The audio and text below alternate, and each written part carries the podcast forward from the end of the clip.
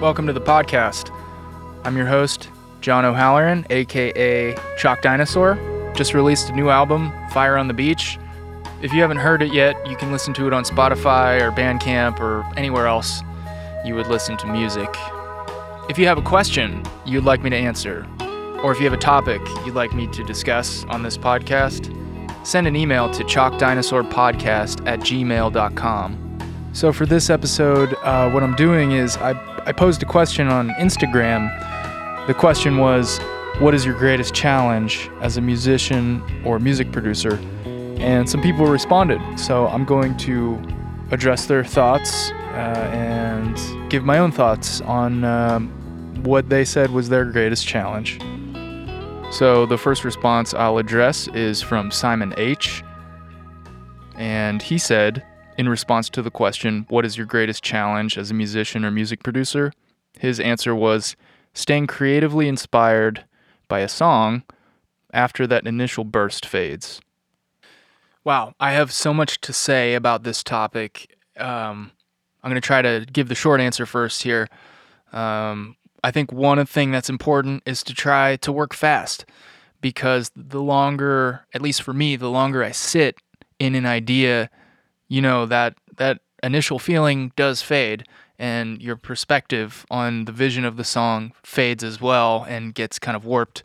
So try to get as far as you can as fast as you can. Like prefer like in that first session just try to just get as far as you can. Finish it if you can or at least get get it to the point where like all the structure's done and the melodies are there and like you're just doing refinements after that but try to take it as far as you can, as fast as you can. That's always that's the first advice um, and and tactic that I would try to use. Just try to capitalize on that feeling of inspiration when you have it.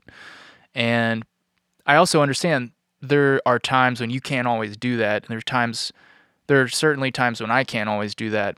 I've got a bunch of music that I started months ago that I had to put on the back burner. Um, and finish this album that I just released. So when I go back to those, I'm going to be in a totally different situation, just headspace, just, you know, all this time has elapsed. Um, I didn't just come up with the idea, so I don't have that burst of excitement about it. So, what I'm hoping is that I really haven't listened to those ideas very much. I haven't reopened those projects since um, I kind of put them down to work on the Fire on the Beach album.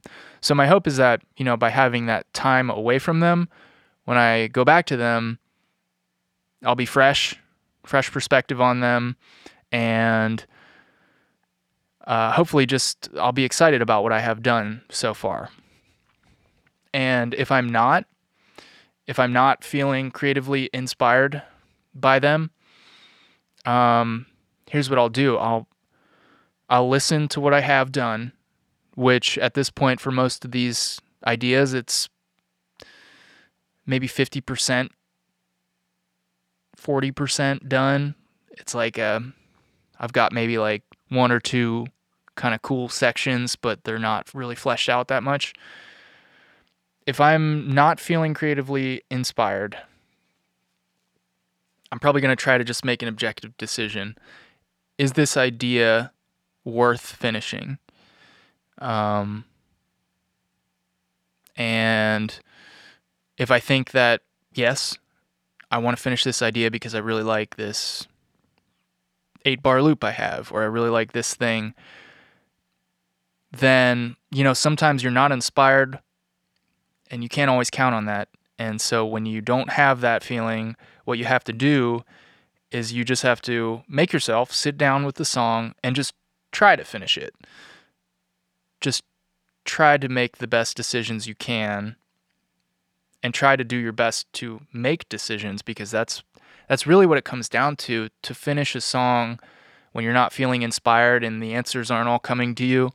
You have to try to make decisions you, you have to make decisions to finish the song like what what should the song do next? And you have to be okay with uh, making wrong decisions sometimes um, but you've got to try and it's uncomfortable sometimes to sit down and not really know what to do and just have to try something, not knowing if it's going to work. But just try it. If it doesn't work, try something else. And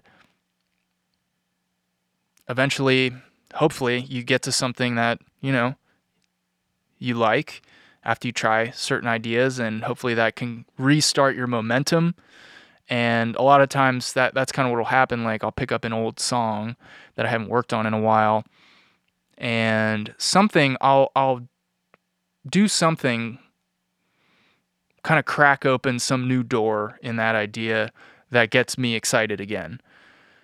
And and then, you know, then once you have your momentum back, and you've opened this new door or you've seen a new perspective on the song that excites you, then you can um, then you can finish it a lot easier. But sometimes you don't get that, and still, if you, I feel like at that point, it's just by mental force you just have to make the decisions, whatever decisions you have to make to finish that song. And sometimes that's really hard to do because every I feel like every creator, every music producer, composer has uh, perfectionism built in, a very critical ear towards their own work. And because they have their ideals, we all have their ideals. Like, this is the music that I like. This is the way I want my music to sound. Like, I want it to be on this level. And if it's not there, that can be discouraging. And you can it can make you not want to finish a song because you can't think of any decisions to make that are going to make your music match your ideals. But the irony is that to get to the level that you want to be at, you have to go through that start to finish, finishing a song, finishing a lot of songs that aren't at your ideal. You have to be okay with doing that, and you have to do it a bunch of times. And gradually over time, your baseline level will get closer and closer to your ideal. I mean, that's what's been happening for me because I'm definitely not at the level of my ideal yet. There are certain artists that I listen to and I just wonder like how did they get their sound so clean and so so like well produced um, just like there's certain artists I really admire their production and songwriting. Um, Oliver, his productions are always so well produced and tight, and everything's so well neatly put together. Like Air, um, Todd Terje, the new Crack and Smack album, Pleasure Center, um, Tame Impala, like his uh, Currents album. There's uh, so there's still a lot of music out there that I haven't reached my ideal when I'm working on a song, but you can't let that stop you from making decisions that you need to make to finish the song. You have to be okay with not being there yet and focus on finishing the work instead of not making a decision because it's not going to be the perfect decision. Um, you just have to do the best you can do at the current moment.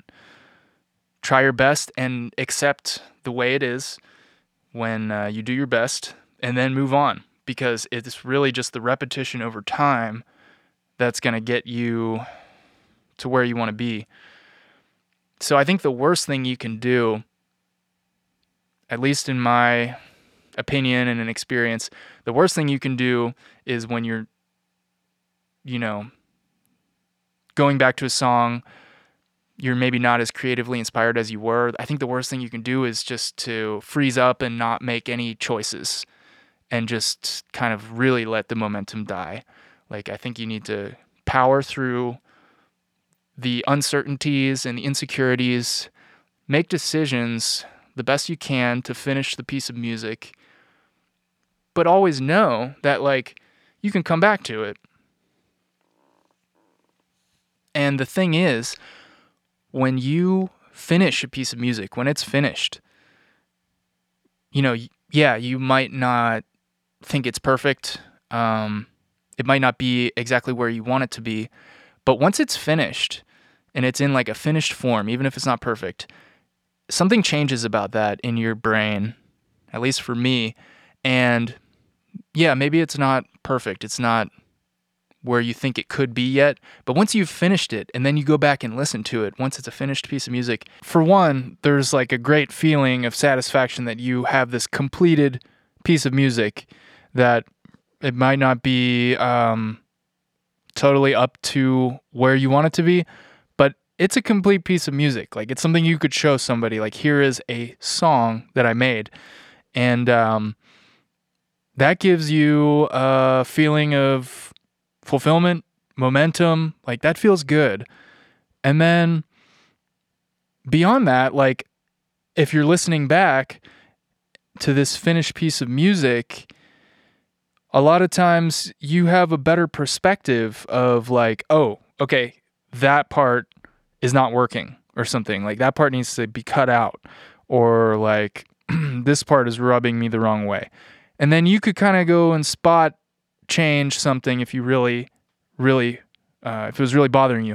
But for me, like most of the time, once I finish something and it's like in a finished form, I'm listening to it in my car, like I'm showing people. I don't change it. It it's it like becomes that in my mind, and like I accept it and I move on and I take what I learned and I apply it to the next thing I do. And um, you take that momentum and you keep it rolling, and it grows stronger with every project that you complete. It's a lot different than if you just have this open project that like is not done. It doesn't have like a solid form.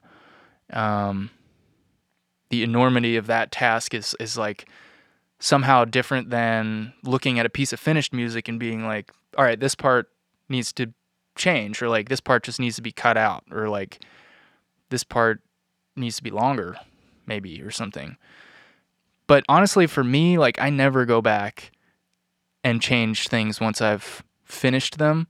Quote finished. Like because I could I could keep working on the same song for months, years, and and still just keep tinkering with it and like maybe maybe making it a little better. But a lot of times if I if I keep working on a song for too long, the opposite happens and it starts I start to just lose that initial whatever it was I had that I had captured in the initial sessions like if I if I overcook it, it'll it can start to go backwards away from you know the initial energy and vision that was there so work fast make decisions like just be as decisive as you can. Don't spend too much time listening to it if you can. I know that's really hard but try to try to spend your time working on the song. Be decisive make decisions and know that you can always go back and change the decisions but i, I from what i've found is that like the instinctive decisions that you make, that I make, almost always are the ones that stick. So if I record like a million different things for like the guitar or something, a lot of times it's like the first thing within the first like five ideas that I record, those are the ones that end up getting used. And then I might record a bunch more like expanding on that idea, but like that initial melody or idea or something so many times it's it's one of the first things that comes out. And then like the more i do it the more unfocused it gets and like the more i kind of lose the essence of whatever the song is. And so yeah work fast be decisive and be okay with making mistakes and not being at your ideal because you can always go back and change it and you're going to have a better perspective on what you should do to change it once you've made decisions and taken the song to completion you're just going to have a better perspective and you're going to have a better ability to to make decisions which is i, I feel like that's a, like a muscle being able to make decisions um, and every time you make a decision you're kind of overcoming a lot of insecurity. You have to overcome a lot of critical thinking like uh, you know critical thoughts like this isn't good enough like i don't know if you just have to make decisions do whatever you know feels like the best decision to you. Don't overthink it and go through the process of starting and completing a song as many times as you can. Honestly a lot of the songs that i make well not a lot of them but the majority of them, I'd say like 80%, 70 to 80% is done after the first session. And all that needs to be done after that is kind of polishing, refining, like small details, but like the the main meat of the song is there and it's it's done. Um, this happened with a lot of the tracks off the album I just released, Fire on the Beach. Um, you walk away from that first session and the song is like almost done, but uh, Simon is right. It it is very difficult to do that last like 20%. And I feel like that that's like the not fun part. It's still fun and it's really satisfying when you when you finish it and uh, if you're happy with it, it's still fulfilling either way just to have completed an idea. But um yeah, it is kind of a grind to get through that last 20%. And I think what makes it so difficult for me and for um, a lot of other people, I would imagine, is um, you have to make so many decisions. And, you know, if you're feeling indecisive or you're feeling like you're not sure about what to do to finish the song, I kind of have a theory that that is it's like a perfectionism that's really stifling. Um, you're unable to make a decision because you want it to be the best decision and you're just not convinced that any of the ideas you have are the best decision. And um, you know, it's it's perfectionism and it's insecurity about whether or not you're making the best choice. And um, so I feel like it, it takes a bit of mental kind of bullheadedness to just force yourself to make decisions.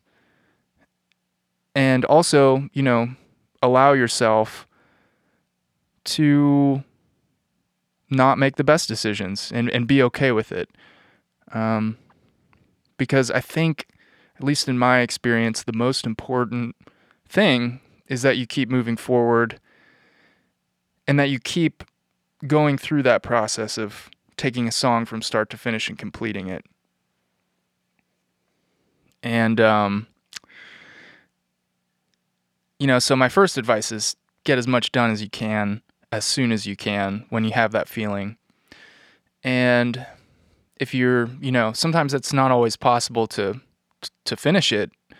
Um, there's certainly a lot of ideas that I currently have that I started months ago, and then I kind of they've been on the back burner because I've been working on this other album.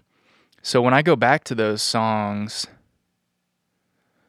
you know, that initial feeling I had, it's going to be different hopefully I'll still be excited about them. Um, but my plan is for that, and and I've done this with other albums like the Sunset album, which is a long album. Uh, Flow State. Some albums where I've had a similar situation where I've got a bunch of ideas that I like, but they're you know they're very short, um, and I need to make them into full songs. And what eventually I ended up doing for these albums is I would just I just had to sit down and focus on one at a time and just take it linearly. Like um here's a you know there might be a song that I'm not I like it but I'm not it needs to be finished and I'm not exactly sure what to do with it. So uh, I will just work on that song um, and try to finish it and not do any other songs or writing. I will put all other, you know, writing and stuff on hold until I finish that song. And so I guess I kind of just make it a priority and I take that song, I open it up and I sit down and I just try to make a decision like, okay, what needs to happen next in this song? And I, I try things, and you have to be okay with trying things and them not working. Sometimes you kind of have to trudge through the mud to get to the finish line with some of these songs, but and it's been like that for a lot of songs and you know, it feels good when you finish it. And um again, I think the more you go through that process of forcing yourself to make decisions to finish a song, the better you get at it and the easier time you have letting go of the insecurities and the perfectionism and just accepting the music, what you have. Um, and I know, you know, some people may think that, well, you're shortchanging yourself by not giving this song the time it deserves or something like that. And, you know, I think I just, I don't believe that um, because there's a certain point I feel like when you're working on a song and you can kind of you feel like well I'm not really making it any better um, I'm just making it different and whenever you get to that point, at least for me, it's time to just wrap it up and do whatever I have to do to make it done. Just make an ending, just like consider, you know, a lot of times I get in over my head trying to add a million different sections to a song. And sometimes what that means for me is simplifying and just being like, all right, well, it doesn't need to have these other two sections that I was initially like kind of thinking about, but it feels forced now and I can't make it work the way I want. So I'll just scrap that idea and just simplify it. Um, you know, there's a lot of songs out there that are just one chord progression for the whole song. And sometimes I need to remind myself, you know, it doesn't have to be, you know, five different movements to to be a complete song. You know, just needs to have a beginning and an end and the middle. So, a- another thing staying creatively inspired. Um, you know, if you work on a song for too long, sometimes you can lose perspective. You can get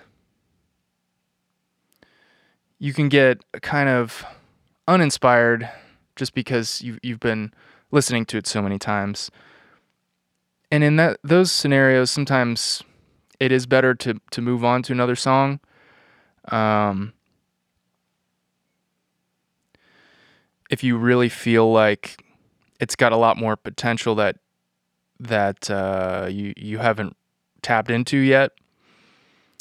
Um, if it really means that much to you, then yeah, put it on the back burner and and move on to something else and come back to it. And if you're not feeling inspired when you come back to it, what I would do is I would just make whatever decisions I need to make to finish it with the understanding and, you know, the deal with myself that I can go back and change it if I think of something better.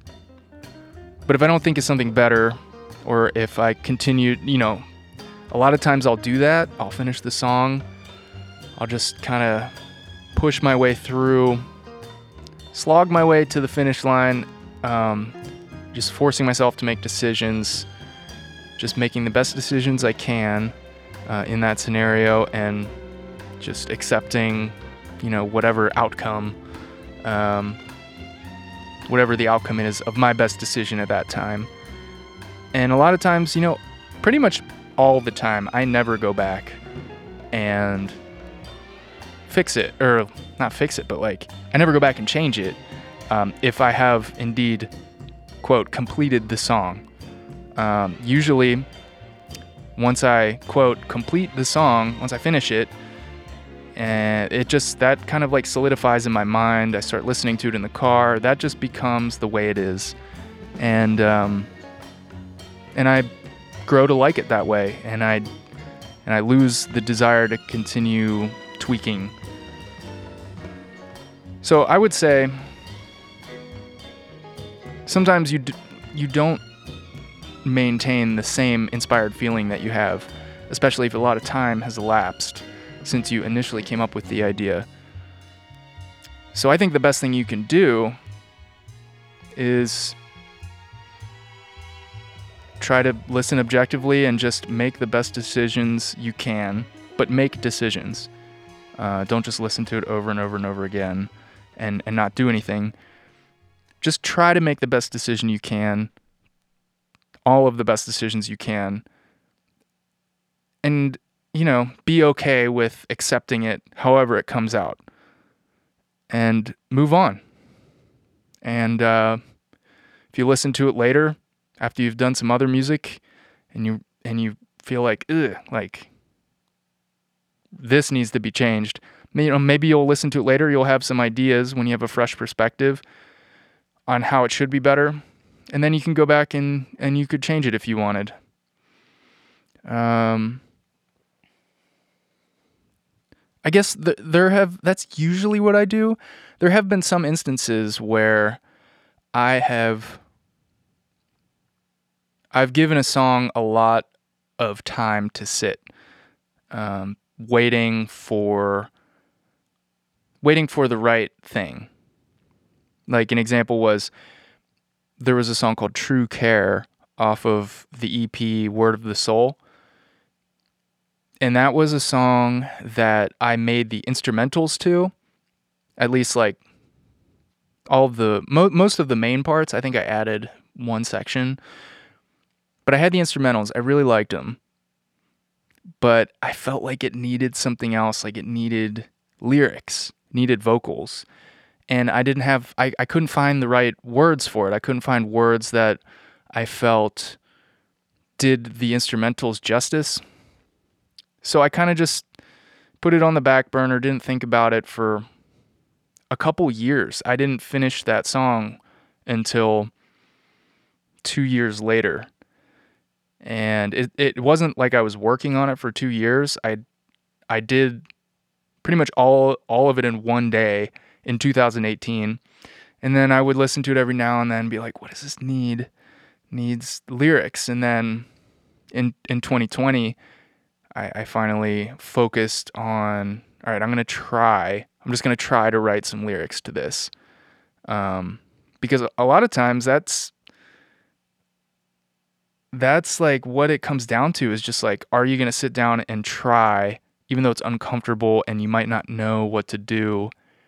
Are you gonna try and like be okay with trying something and it not working, and then trying something else?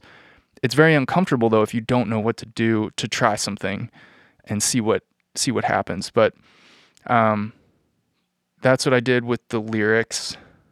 I sat down and I I just you know tried to come up with some vocals for it. And at that point in my life, I did have something that you know needed to come out. Um, and it it finally came together and so that was one song where I didn't rush it out. I I just uh, was okay with not finishing it until I had what I wanted. But most of the time, it's not that crucial for me, and in fact, it I find that it really stifles my cre- creativity, and I think it slows my growth as a producer and a songwriter. If I allow myself to not finish songs and I just not make decisions. So, my advice would be just try and finish it. Just do the best you can right now to finish it. With the understanding that if you're really unhappy with it when you're done, uh, you could go back and you can change it and you could but you you want to finish it first and then you will have it just feels different when you have something that's complete.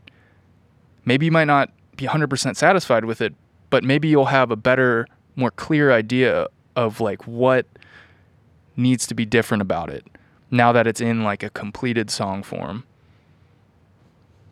There's just something very different about having something that's completed and like, eh, maybe like you're not happy with a certain part of it versus something that's not complete and it's just an open project. There's, I don't know, it, there's something, some kind of weird mental thing there, but it feels very different. And I think it might give you some more perspective if you just try your best to finish it.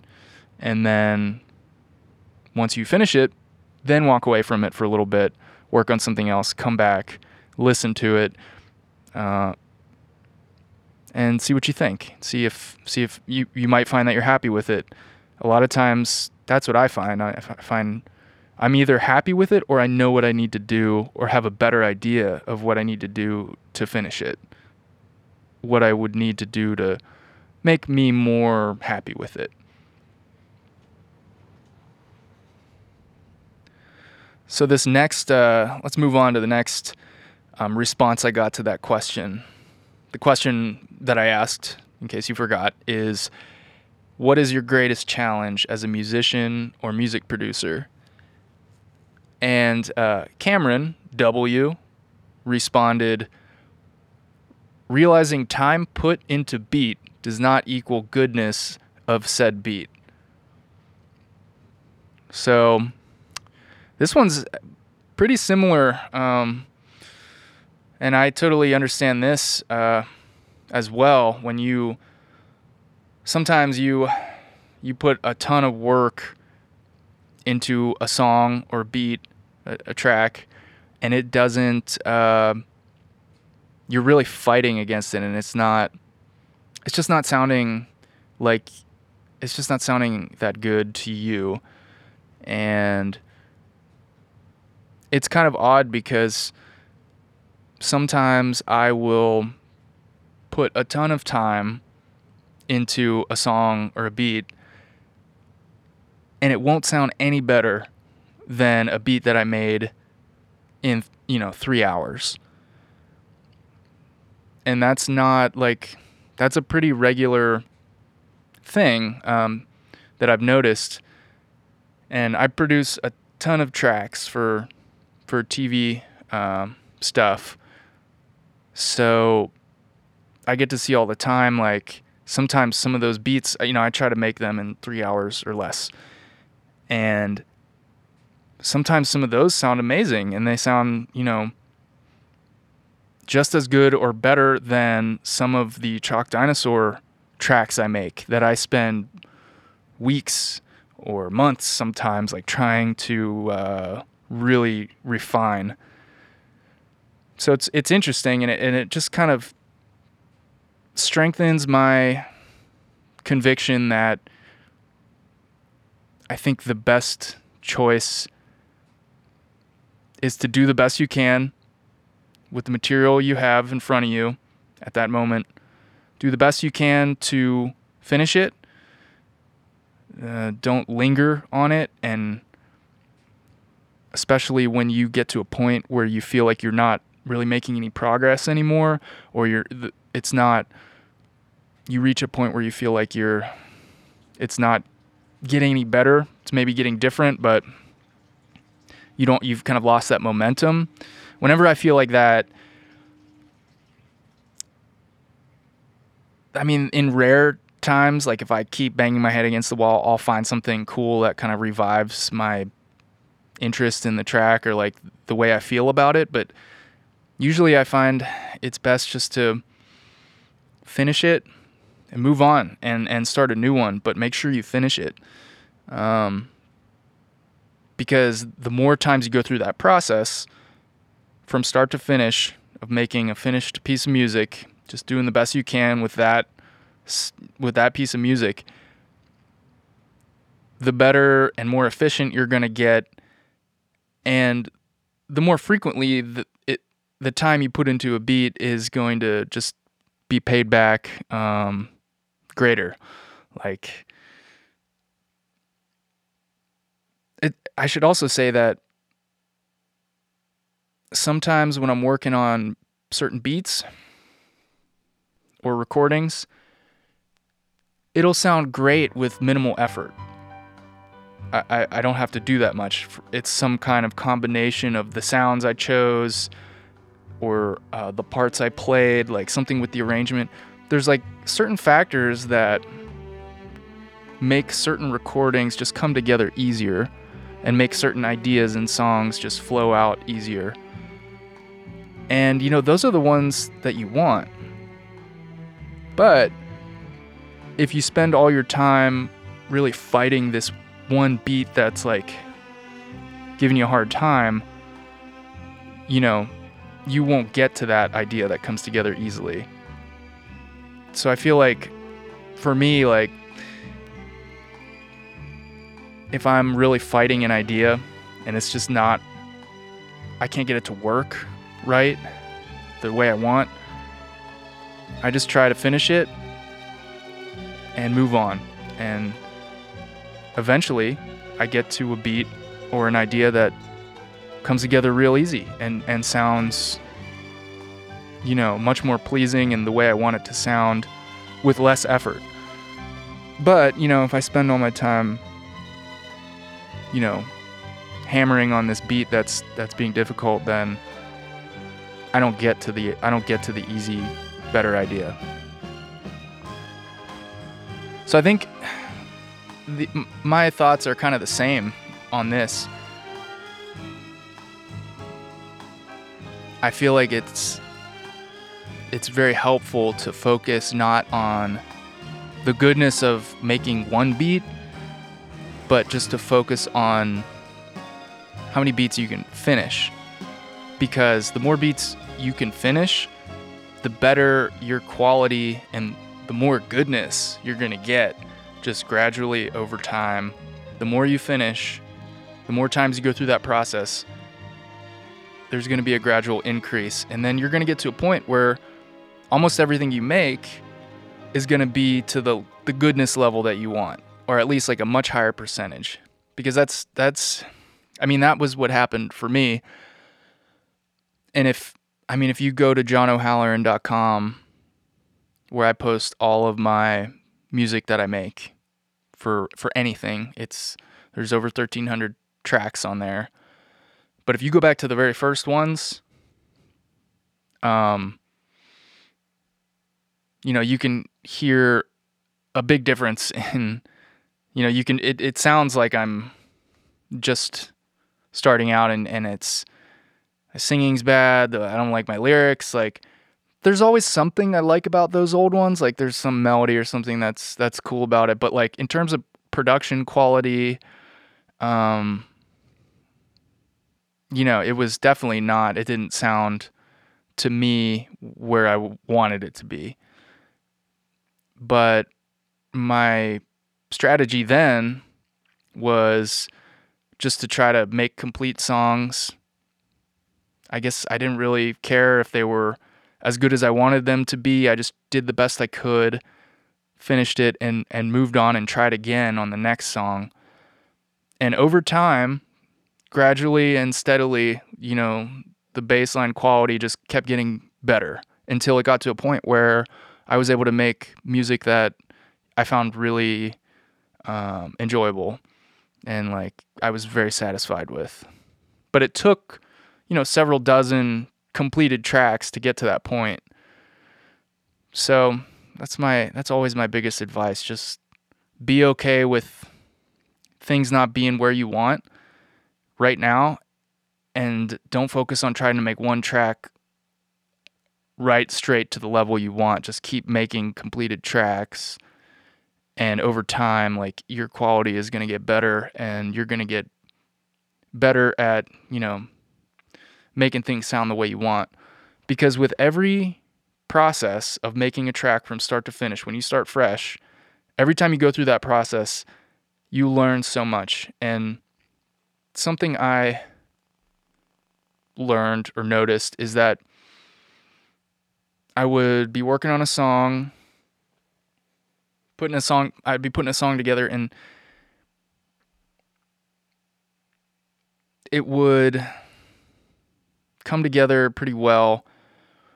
And then I would go to the next song and I would maybe try something similar and it wouldn't work the same way. Like the way that the parts interacted or the sounds that I chose, the way they interacted with the instruments, like every song, every recording, every beat is like a new experience and like a new set of interactions that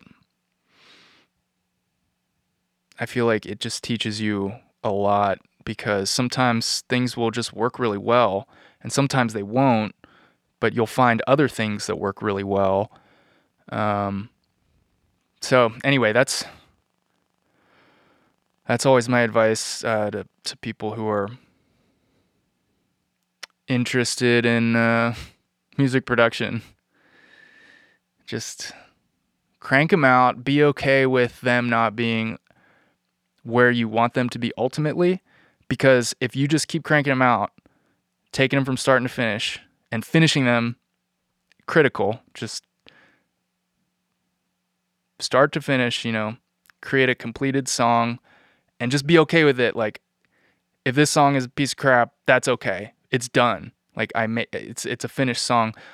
I'll do I'll do better on the next one, and then take what you learned from that process because chances are you you probably learned some kind of trick or some kind of technique, and you keep accumulating those as you as you make more completed tracks.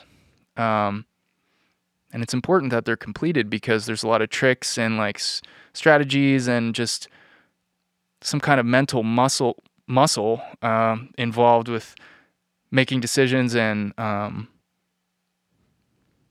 doing whatever you have to do to like get to the finish line you learn stuff in that regard as well as like technical mixing and recording stuff so yeah just be okay with making something that's not up to your ideal um, because the only way i think you're going to get there is by making a large volume and by having a lot of experience going through that process. And that that's what'll get you there, I think. I mean, that's been that's been what my experience has been so far. And I'm not I'm not I'm still, you know, I'm not like where I want to be with my production, but I, I'm happy with it, but I still see the differences between mine and some of the artists that I really um, admire like their production.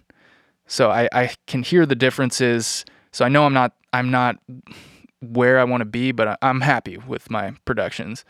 And it took a while to get there, but you know when I listen when I listen to uh, Todd Terje or Oliver or like Air or uh, I don't know. There's a uh, Tame Impala like there are certain artists and their production they just have it more better they have they just have it down better.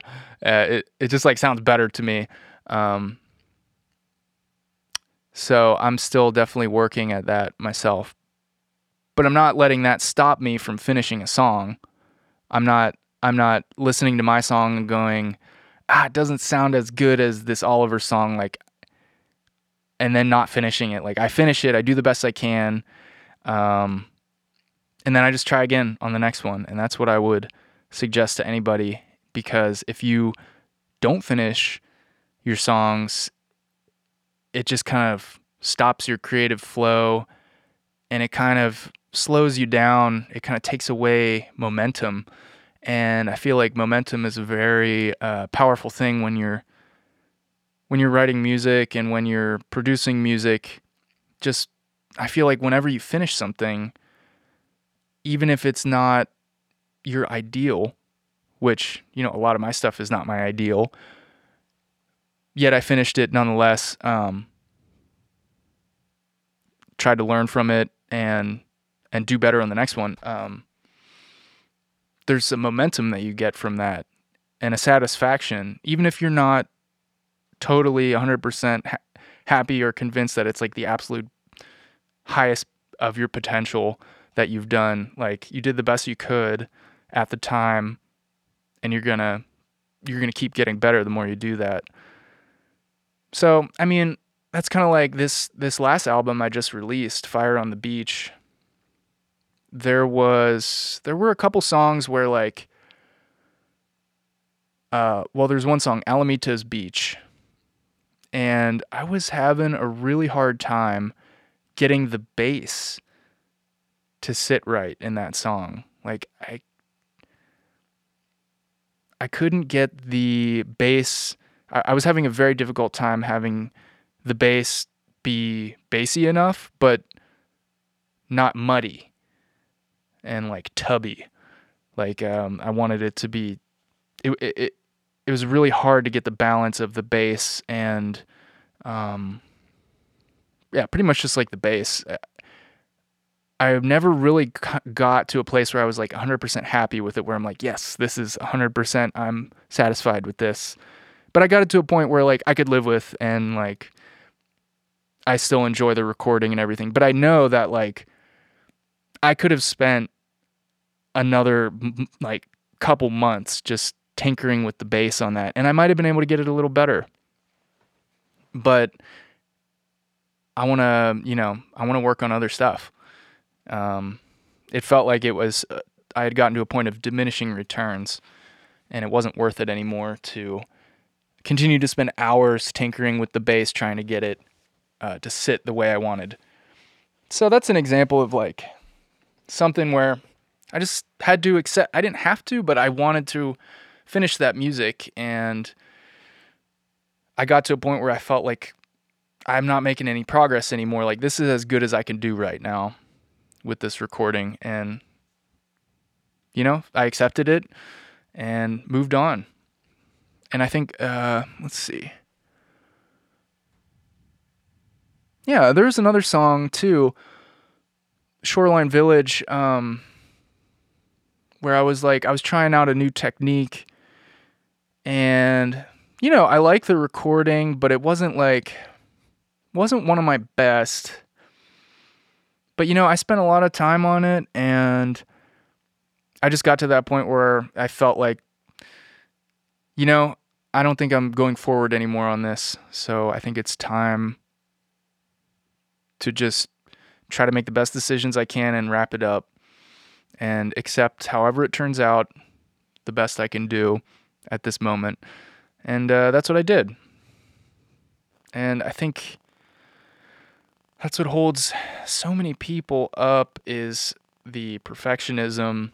They're not happy with where it's at, but the irony is that you have to go through those to get to the place you want to be. Like you have to go through those finished tracks that you're you maybe feel could be better. I mean, at least I, this is all my opinion, but for me at least, like I had to have gone through all of these tracks to slowly get to the point I'm at now, and I'm gonna have to keep going through that process to get better than I am now. And there's gonna be tracks where I feel like, you know, this isn't as good as I want it to be, but you just have to get it to a point where, you know, you feel like it's the best you can do at that moment and and move on and learn from it. It's also maybe it's just a personal thing, but like I mean, I live I live for finishing, releasing and, and just sharing music, like putting music out. I just get so much satisfaction and happiness from doing that. So I might be a little weird in that if I'm sitting on a, a song for too long, like if I have, if I'm working on an album for too long, I start to get like anxious. Um, like I need to finish this. Like this is just like weighing me down. Um, which is, you know, so my my opinions are a little colored in that regard. That like I just feel like I always want to be moving forward and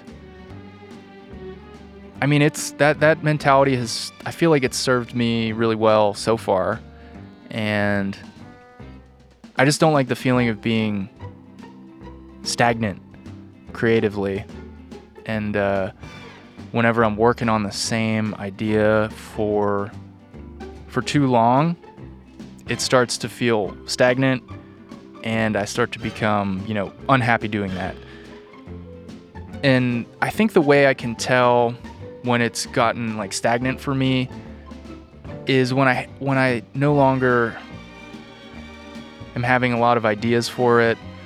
Um, whenever I'm making little changes, getting really microscopic with things, but not really making a big difference in the overall quality or emotional impact of the song.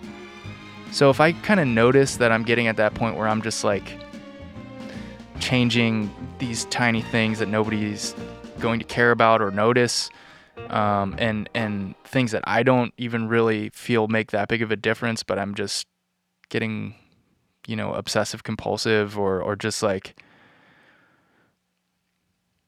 just um, losing perspective on the song and just if I start to feel things like that, then that's that's when it's time to button it up and move on and just accept it the way it is. Um, accept that uh, you know there's imperfections and I I really did the best I could, but my time is not making this any better at this point. Um, so you know I'm I feel better served in that scenario by just finishing it and moving on. All right, let's go on to the next response that I want to talk about. This is by uh, my brother's friend Steve. So, in response to my question that I posed on Instagram, what is your greatest challenge as a musician or music producer? Steve said, trying to focus. I'm strapped for time and only get a few hours a week of music in. Focus. Yes. You know, I have the same issue as you with this. Um, definitely struggle with with focusing um, because there's so many different things that I feel like I want to or need to be good at. Um, that you know it's hard to to focus on on uh, advancing those skills or putting time into doing certain things like practicing. But you know, a few hours a week. I mean, at least the that's not bad. But um I mean, here's my thought on on this because there are definitely things in my life and in my music world that I, you know, want to spend more time doing, or, or sometimes there will be things that I, you know, feel like I could benefit from doing more.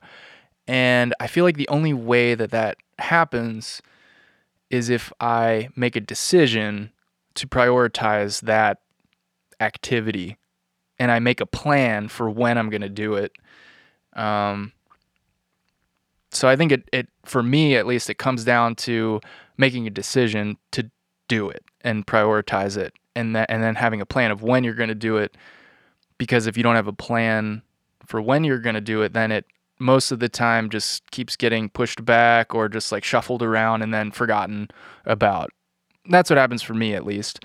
Like, um, you know, journaling and meditation and exercise those are three things that really like make my mental health just like more stable and and makes me feel better in general and i feel like it it just makes my life better and uh, it makes me more effective at what i do but you know i still encounter a lot of resistance to do that even though i know it helps me so much which is kind of perplexing why i resist doing those things but um I feel like the only way that those things happen is if I decide to prioritize those things and make a plan for when I'm going to do them.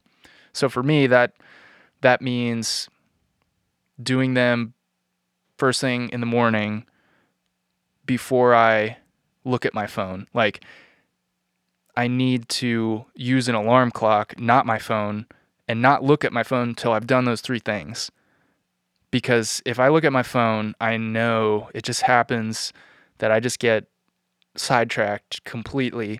And then before I know it, I'm like downstairs, like working on something or researching something, just like totally going astray from any plan I had. It, it happens so easily. So for me, I need to not look at my phone and and then do those things that are important to me first.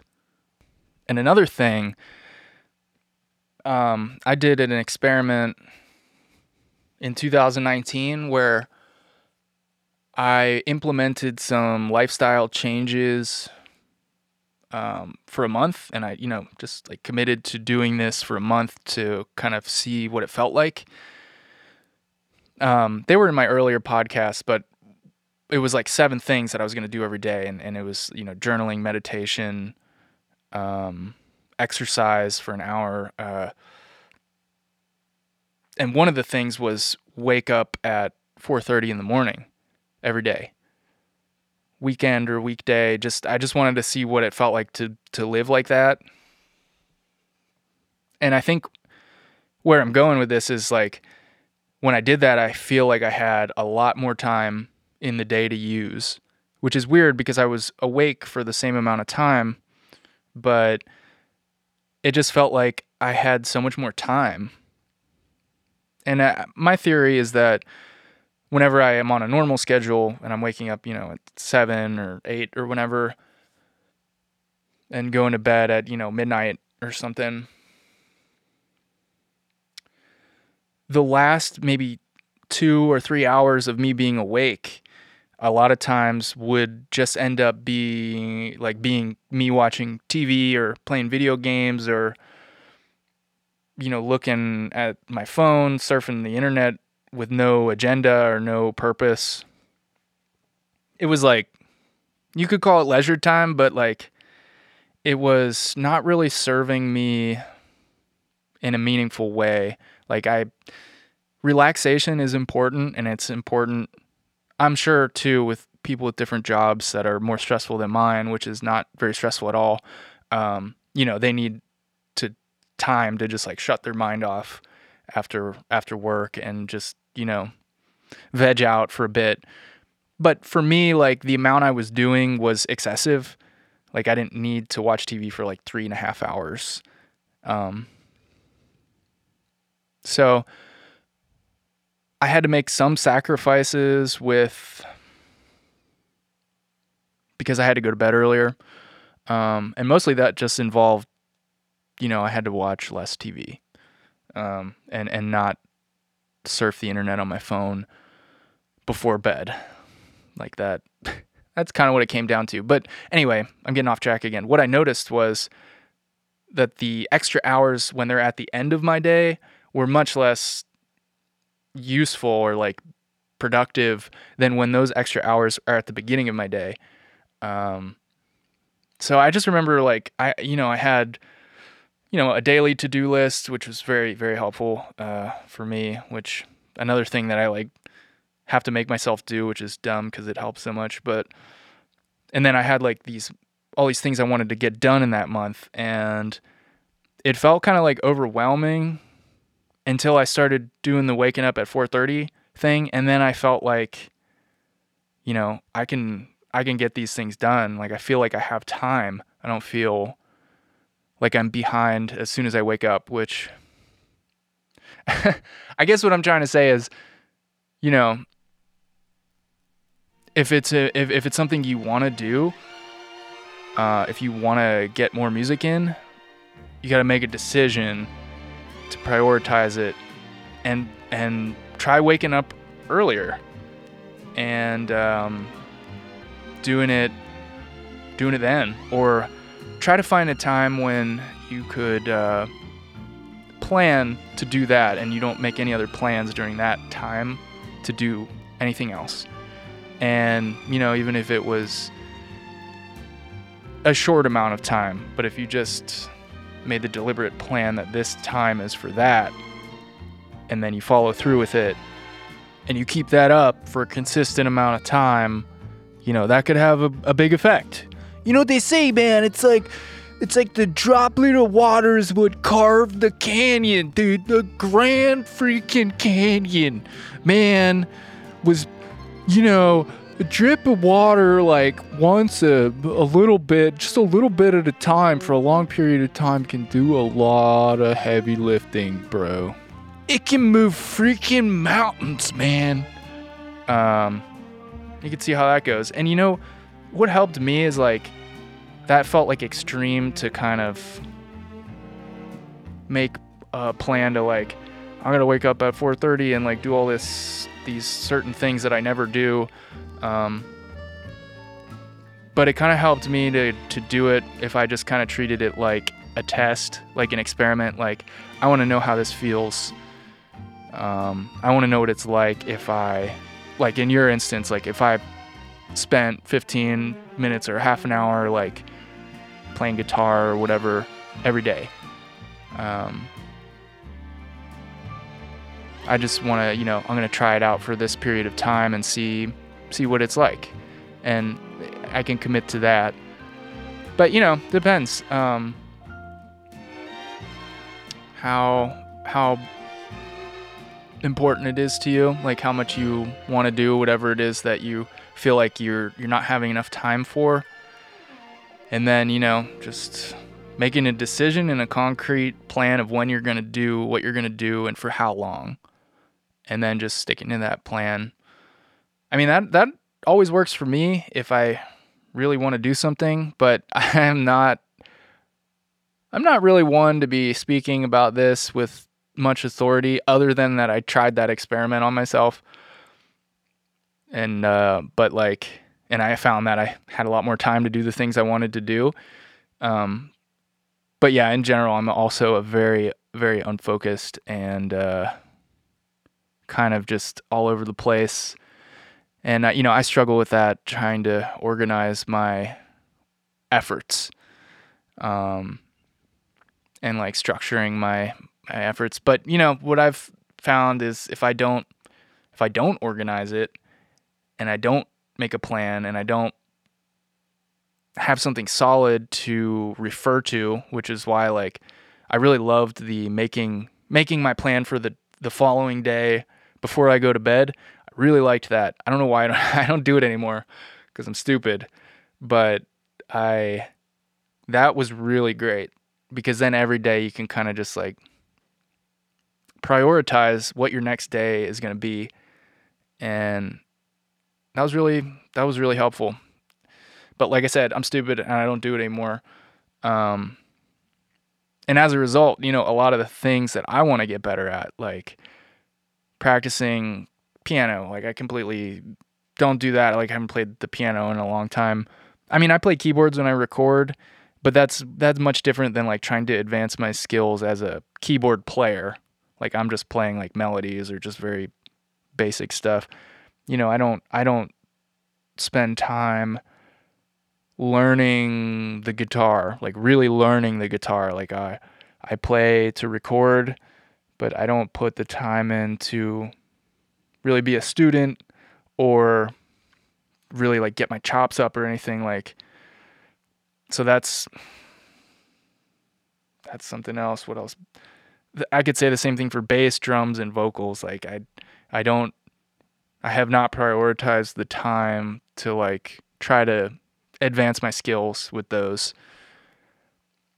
So i mean but for me like the thing that I like the most, more than any single instrument, is just putting recordings together and like writing music um, and just like making the audio recording of the composition. Like that that's just putting it together that's my favorite part so naturally that's just what i do the most but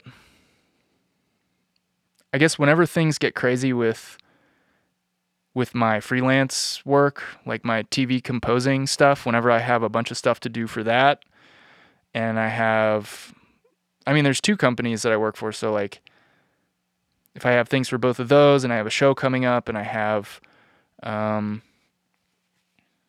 like, and I'm working on something for a game, which is the situation I'm in now, and I'm also trying to start a sample business. Um, Yes. I should take my own advice here because I am very unfocused. No, that's not true. I'm very focused on but I, I'm like I have like tunnel vision on one thing at a time right now, and then everything else gets kind of just like put on the back burner. That's the way it's been for the past like week or two. Um, cause I'm, I'm working on this sample pack. I'm trying to, trying to finish that, which has taken a lot more work and time than I anticipated because I, I got pretty into it and I really wanted to make something that was like top tier, something I would use and that I'm going to use all the time. Um, so I got super focused on that and just uh, my girlfriend's been working nights, so like I've just been putting a lot of hours into to making this. We'll see if it pays off. You know, uh, it's it feels weird because you know I'm putting all this time into making this sample pack, which I know that there are people out there who make a lot of money selling samples, like people and companies. I've seen successful individual um, sample providers, and you know, there's giant companies. So, and I've seen success in both. But I'm putting all this time in. I'm not getting any money for it. I don't know if it's gonna work. Like if I'm gonna be able to sell this thing. I know I'm gonna. I know I can make a good product, and I, I just finished the product itself, and I, I think it's a great product, and it'll be really useful to a lot of producers. The question will be, can I sell it? Which is something I'm very bad at in general. Um, I'm good at making stuff. I'm bad at selling it. Um, so I feel like that's that's going to be the key. So for the first time, I'm like trying to make more of an effort to understand and learn about how to how to use social media because that is where that's where I find all of my sample packs. That's where these companies and people are doing all their advertising. Like it seems like that's that's where you do all the selling. Like Instagram, maybe TikTok. Instagram seems to be the big one right now. Not Facebook or Twitter, it's Instagram. So, um, I guess what does making an effort mean for me? Really, all that means is like I started listening to a social media marketing podcast, and it's a really good one. I think it's just called the Social Media Marketing Podcast. And like, I should have done this a long time ago because I already understand a lot more than I did uh, a couple days ago. Um, just about like Instagram and like what is the value of reels versus stories versus your feed and like what is the value of TikTok and like how are people using that? How are businesses using that? And that I like I should have been filling my brain with this stuff a long time ago.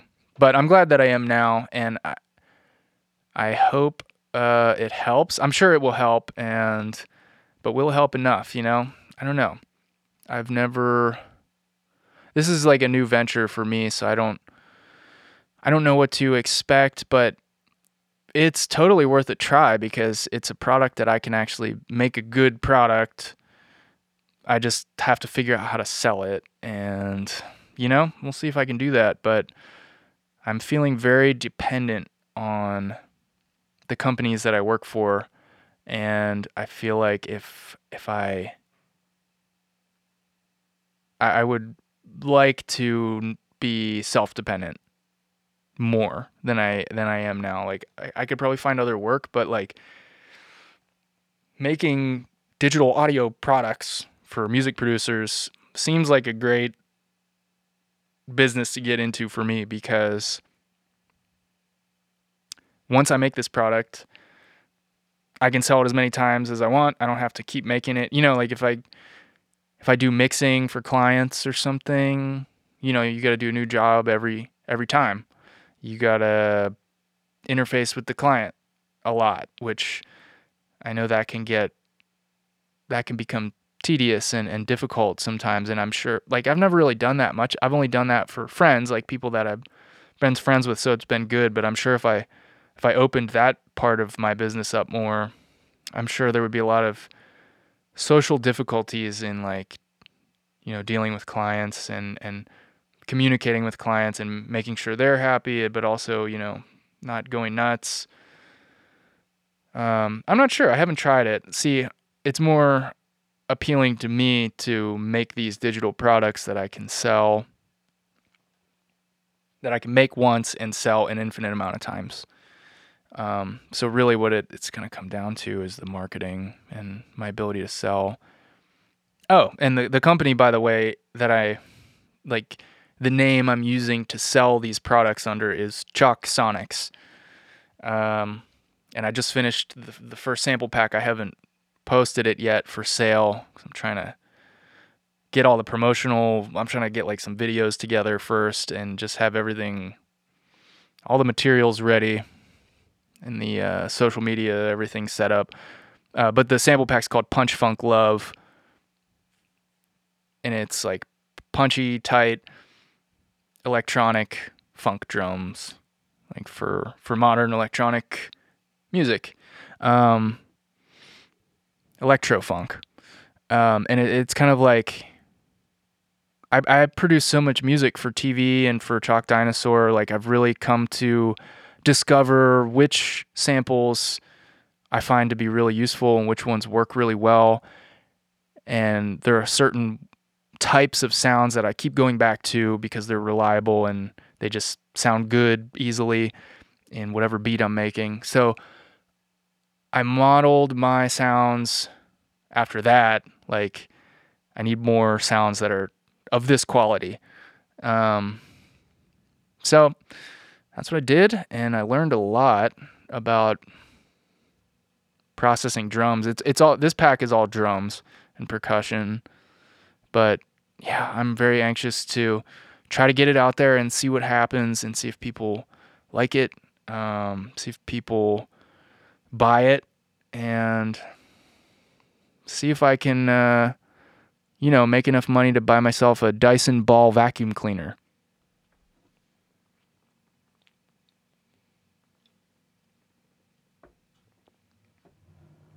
But anyway, that I totally got off track there. I don't know when I my rant went from answering Steve's question or you know addressing S- Steve's thoughts with my own thoughts versus just rambling. I feel like I've said the same thing. I feel like I've been a broken record. Just keep making songs and don't worry about if they're good or bad. Just do the best you can. Finish it, move on, and try again on the next one. Focus on finishing songs. Don't focus on making the perfect song. Just like my pottery teacher told me in 12th grade. Don't focus on making the perfect pot. Focus on making a thousand pots. And then you're going to get some really great ones.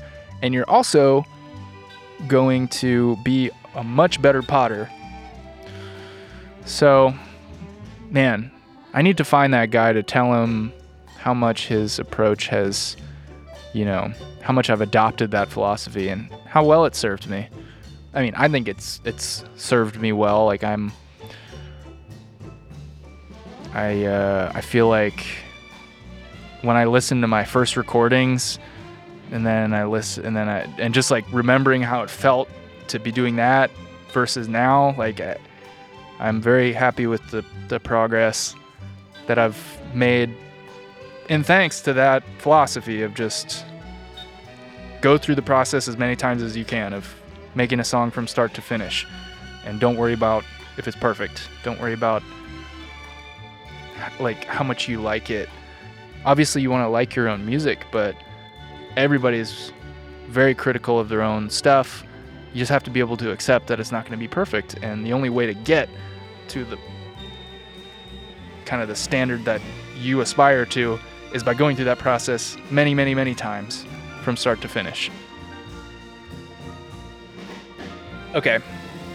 Boy, that gave me a lot to talk about. Um, I'm definitely going to do that more and try to see, you know, what other music people out there are thinking about and uh, kind of chime in on their thoughts with my own and have this very disjointed conversation over two different forms of social media.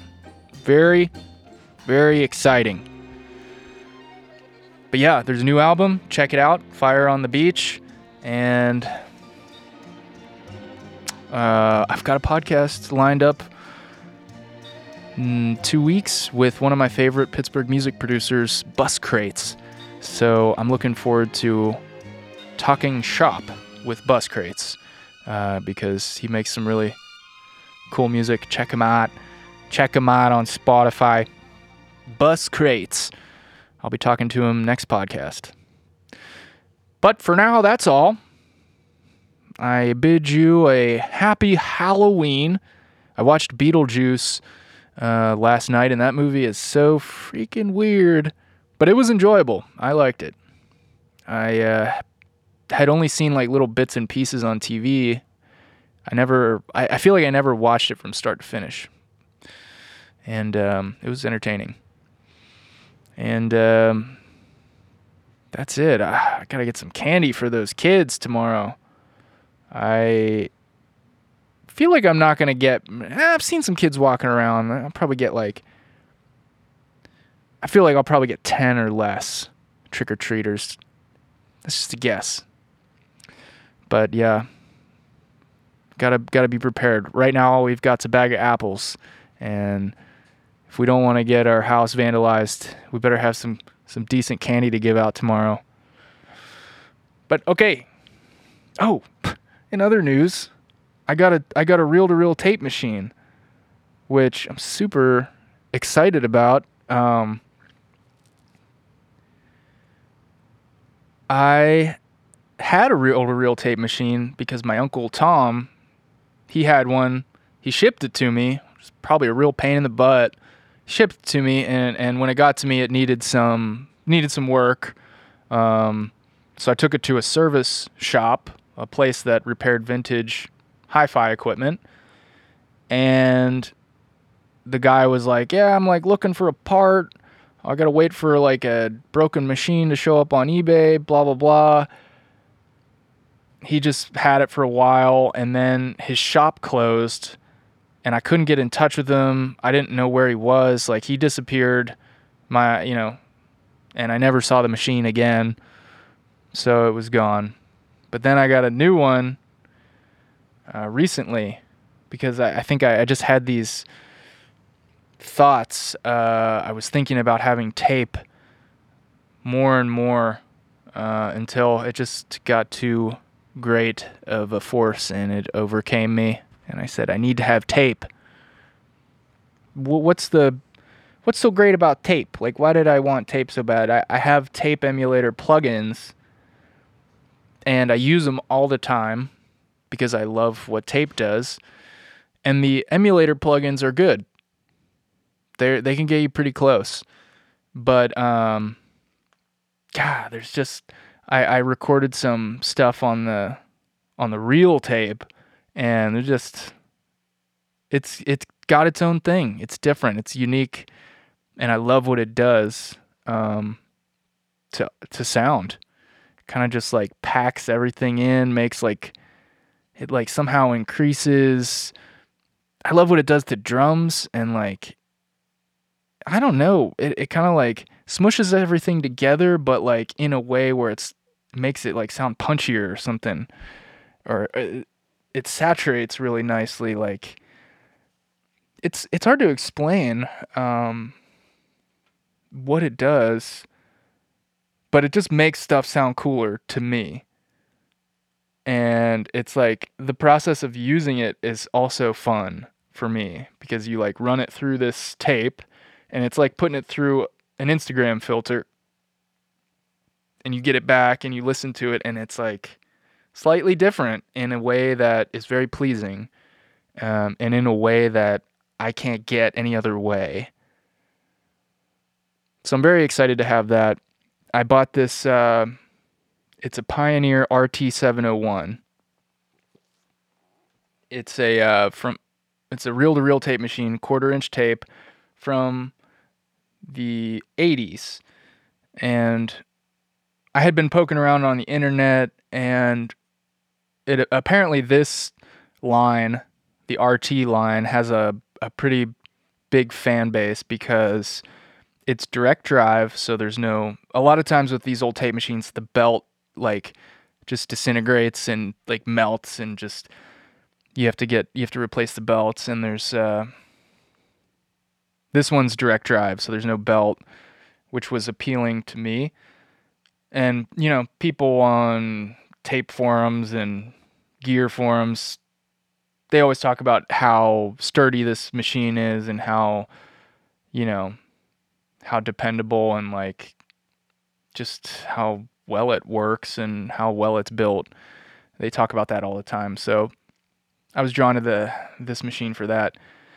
I was also drawn to this because it it fit, fits into a rack. Like it's got rack mount ears on the side, which I'm very excited about because I could actually fit this in my rack. I have enough space for it where all my other gear is. And if I use the five inch reels, like I could just have a tape machine right there in my rack and it would hardly be taking up any space, which is like, I'm kind of like paranoid or like OCD about space now because it's getting a little crowded in my space. So I'm like, not as drawn to like very large items as uh you know as the smaller ones. So i was excited that this one would fit in my rack. Um, i haven't done that yet. This thing weighs like 50 pounds but it's small. So i got this and the thing was like it was free shipping and but the seller on ebay like didn't he didn't put any info about this machine. He just said great condition. He didn't say he had tested it. He didn't say like he did any kind of service or tune up on it.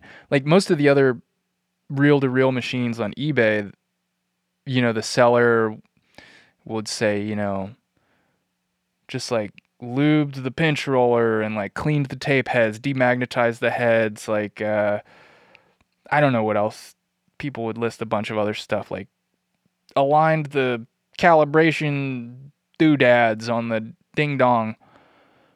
Um, but this guy just said like great condition, and so I asked him like if he tested. He said, "Yep, everything works great." So, and then I looked at his reviews because I was suspicious of this guy because he was selling it for a pretty low price, and some of the reviews were like did not pack well, like didn't didn't package the item well.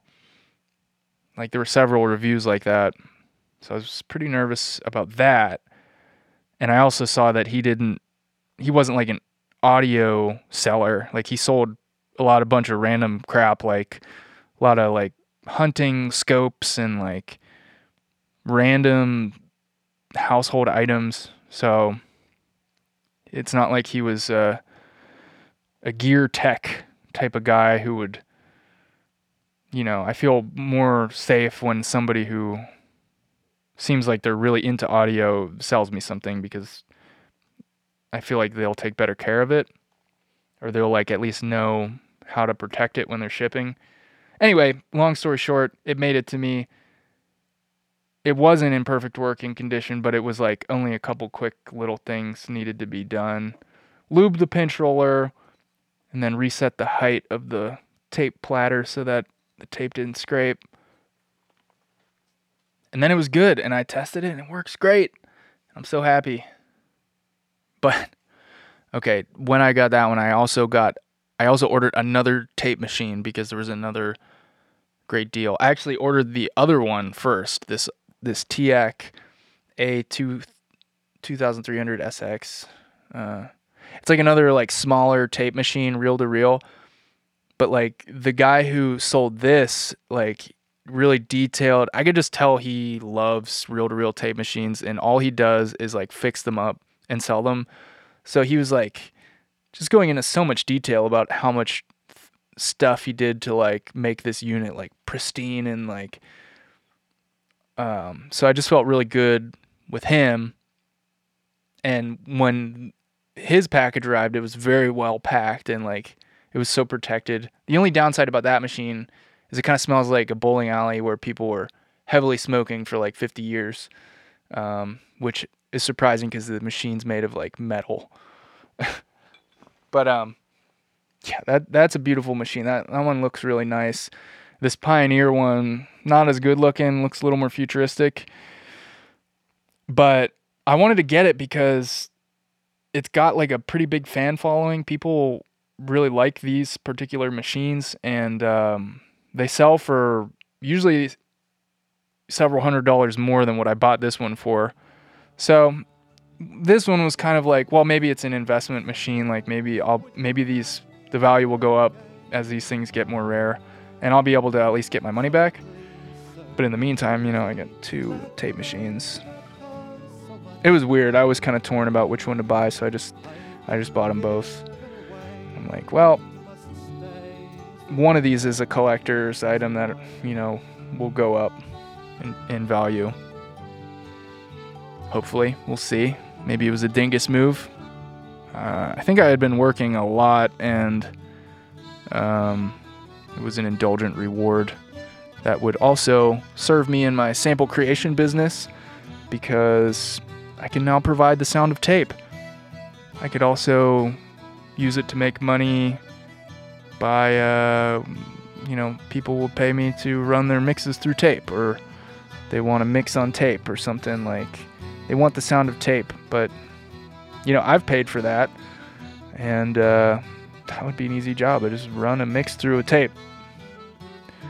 But um, anyway, I just like having them, and they make me happy to run audio through because it just makes it sound like another reality, not exact photographic digital reality, which isn't always the best. And like, it's not always the most flattering to have a photographic, you know, super detailed reproduction of reality.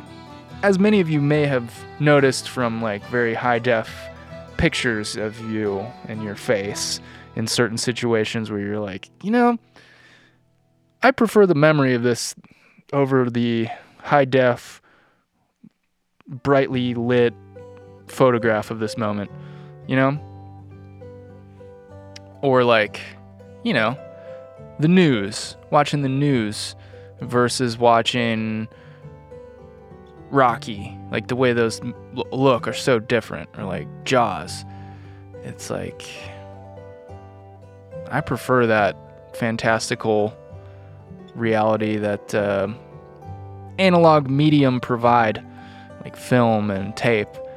It's fun to play with. Anyway, I'm rambling so much on this episode. But anyway, um, oh, I got so much more music in the tank that I need to finish. Now that I'm done with Fire on the Beach, I can get started on the next batch. I think I'm gonna try to do small batches and and just keep them coming a little more regularly than the gap between Spectrum and Fire on the Beach was a little too long for me. I feel like I, I should have done that faster. You know what what's weird? I was like, all right, I'm gonna take my time on this album and you know not rush these. and some of the songs like I put a lot more time into than I needed to, I think. Like and I don't think like did they okay, this album took me 10 months to really like wait no. April, May, June, July, August. Okay. It took me like 7 months. And Crystal Coast took me like two and a half months. Does this one sound any better?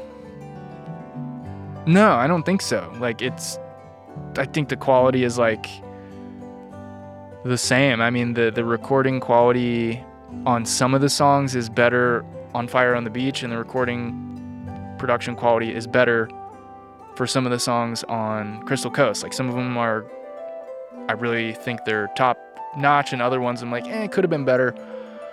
But like I don't know, that was just more proof to me like I could have released these earlier and they would have been probably just as good. So many ideas uh, for songs that are on my Instagram that I made for videos that like I really like and I need to turn them into full length songs. And then also need to get a full band the next full band album, we need to get that going. I feel like that could be really awesome with the addition of Michael Berger, who's, you know, really talented musician and bass player and composer. I just imagine sometimes like what how good that album could be if we if we put the time in and we prioritized the time to work on it and refine it and, and get really uh, gelled as like a group playing our ideas. Um, so um, I think it's it's just a matter of putting the time in, and I think the full band album could be really awesome. So yeah, I think I got electronic album. Some I got some ideas I'm really excited about for that. Like a more of like an organic funk album, which I'm excited about. Um, I mean that's enough for now, but I, I I've got a backlog of ideas I need to develop. And um, oh yeah, I never I never answered the question myself. What is your greatest challenge as a musician or music producer? Well, for me, it's pretty simple. There's there's one thing that's always been a, a big challenge for me, and that is figuring out how to apply my my skills and my interests and my abilities, how to apply those in a way that translates into um, a, way to make a living. And right now, my greatest challenge is like f- trying to figure out or decide like what direction should I be going in, um, because obviously I, I do chalk dinosaur. I love doing chalk dinosaur. That's like what I love to do the most. But that doesn't really make me any money pretty much when you consider the expenses of all these random expenses that I have as like to do that um, it's really not even close to to supporting me at all. Um, so to support myself, I do freelance composing work for TV show TV shows, and that's been really freeing. and that's like I do enjoy that work as well to a degree, um, but it's not quite. I, I'm not like at my ideal yet and I'm trying to. F- I think my greatest challenge is like figuring out what that is, because when I think about, well, if it was Chalk Dinosaur, if that was what I was going to do to make a living, and that involved like a lot of touring, and that involved like having a really uh, rigid schedule planned, you know, a year out in advance. Like I don't know if I would that doesn't sound that appealing to me. Like I I freedom freedom to do whatever I want to do uh, whenever I want to do it. Like I I got that with this freelance with the freelance work and like I don't want to give that I'm so resistant to give that up because it, it means so much to me. Um, and it's like a very important thing to me apparently because like I I'm very torn about like well should I pursue should I pursue my artist career in performing? Or like how should I proceed with what what can I do to like to make a living with uh, with music that be, because like touring I don't think is it for me like for some people that's what they live for that's what they want to do that's what they have to do um, they have to be on the road and, and touring a lot. And that doesn't sound that appealing to me. I mean, my ideal, like what it sounds appealing to me, is if I was in like a Vulfpeck scenario where they've grown this huge audience and they have done they've grown this huge audience not through relentless touring over decades they did it through their content on the internet and through their music. And then once they had this big following, then they could schedule shows if they want to play and they could sell them out. They don't have to play nonstop in order to like live. They're playing when they want to and then they sell out you know, a bunch of shows. So like that seems like the ideal scenario in terms of like artist being being an art- artist uh, being supported by your artistry. Um, whatever they do is like, man, that's that is the most appealing model that I've seen so far. Um, because like playing 200 dates a year, like I don't think that's for me. Um, I think touring would be better. Like I might consider it if like it was at a point where I could have like a, you know, pretty luscious setup with just a you know a bus and a driver and like roadies and stuff. That sounds like very, that sounds very spoiled, but like that that's like the only way I could see it being doable for me and like keep my happiness if I was going to be on the road for a lot of time. Like, I don't know. Eh, My ideal, I think, is being in a situation where I can choose selectively which, you know, fewer but more select events that are bigger. Um, but you know, how else do you how else do you do it? I don't know. So this is my biggest challenge is like, what the heck do I do like I, I know I've got I got some good music. I I can make good sounding music. I enjoy doing that. Um, I think our band can play good shows. Like I think we can play. We're definitely good enough to, to be professional touring band. But how do we put these things together in a way that is like that may that that we can do? Like, I mean, considering us, Chalk Dinosaur, as a four piece band where everybody's got a career that supports them and there's this, there's uh, like, I don't know how bands do it, but like at some point, bands are able to support themselves from their band. And like, I just don't see how, I don't see the path how to get there. Um, at least not a path that I want to take yet which is like even if even if we wanted to tour a bunch and, and go that route where you just tour relentlessly for like 10 years which i don't want to do because i feel like i would become unhappy pretty quickly. But who knows? I haven't tried it. You know i'm just speaking from my limited experience whenever i have you know what to me is a bunch of shows in a short amount of time. Like I get pretty worn out from it. Um, and it stops being as enjoyable, but like that's just not even possible cuz like, you know, everybody's got has to support themselves and like touring is not the answer for that right now. I don't know what is. And then I don't know what does it mean to be Yeah, I, I don't know. Anyway, as you can tell, this is my greatest difficulty. Like, do I. Should I just be pursuing music production and, and not not worrying about advancing myself as an artist and just continuing to just release music at my leisure and not really worrying about promoting it or like performing it or you know just doing it for my own enjoyment and releasing it and if people like it and listen to it then that's amazing but if you know I'm not going to worry about that and just focus on music production, focus on this sample business, focus on doing production work for other people, like that's an option. What would that be like? You know, I don't know. I really the path is so unsure, uncertain. Like I've just gotten used to it at this point. Like I have no idea what's in store.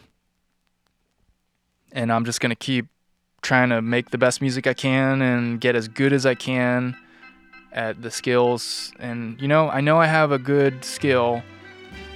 Um, I just don't know quite how to apply that uh, in a way that you know I can translate that into a you know a salary type of thing. But you know, I kind of have accepted the mystery of life, um, and as long as I've got, as long as I've got the things I need, and you know, I'm happy. I really am. I don't really need anything more. And I've, uh, I'm, I'm pretty at peace with the uncertainty because I, I, I trust the, the way of the universe. Uh, you put enough energy into something, you know, it leads you somewhere. Might not be where you expected, but uh, I think as long as you keep putting in the effort and you keep showing up, you know, things happen. That's what's happened so far. It's just, uh, you know, it's a very long journey. And I guess it doesn't end until you die. Um, so, yeah, I'm okay with uh, being patient and just taking life as it comes. Anyway, that got very deep there. But, you know, we were talking about challenges. So, yes, the challenge for me is what are you going to do with your life? that is the challenge. Okay, well, happy Halloween.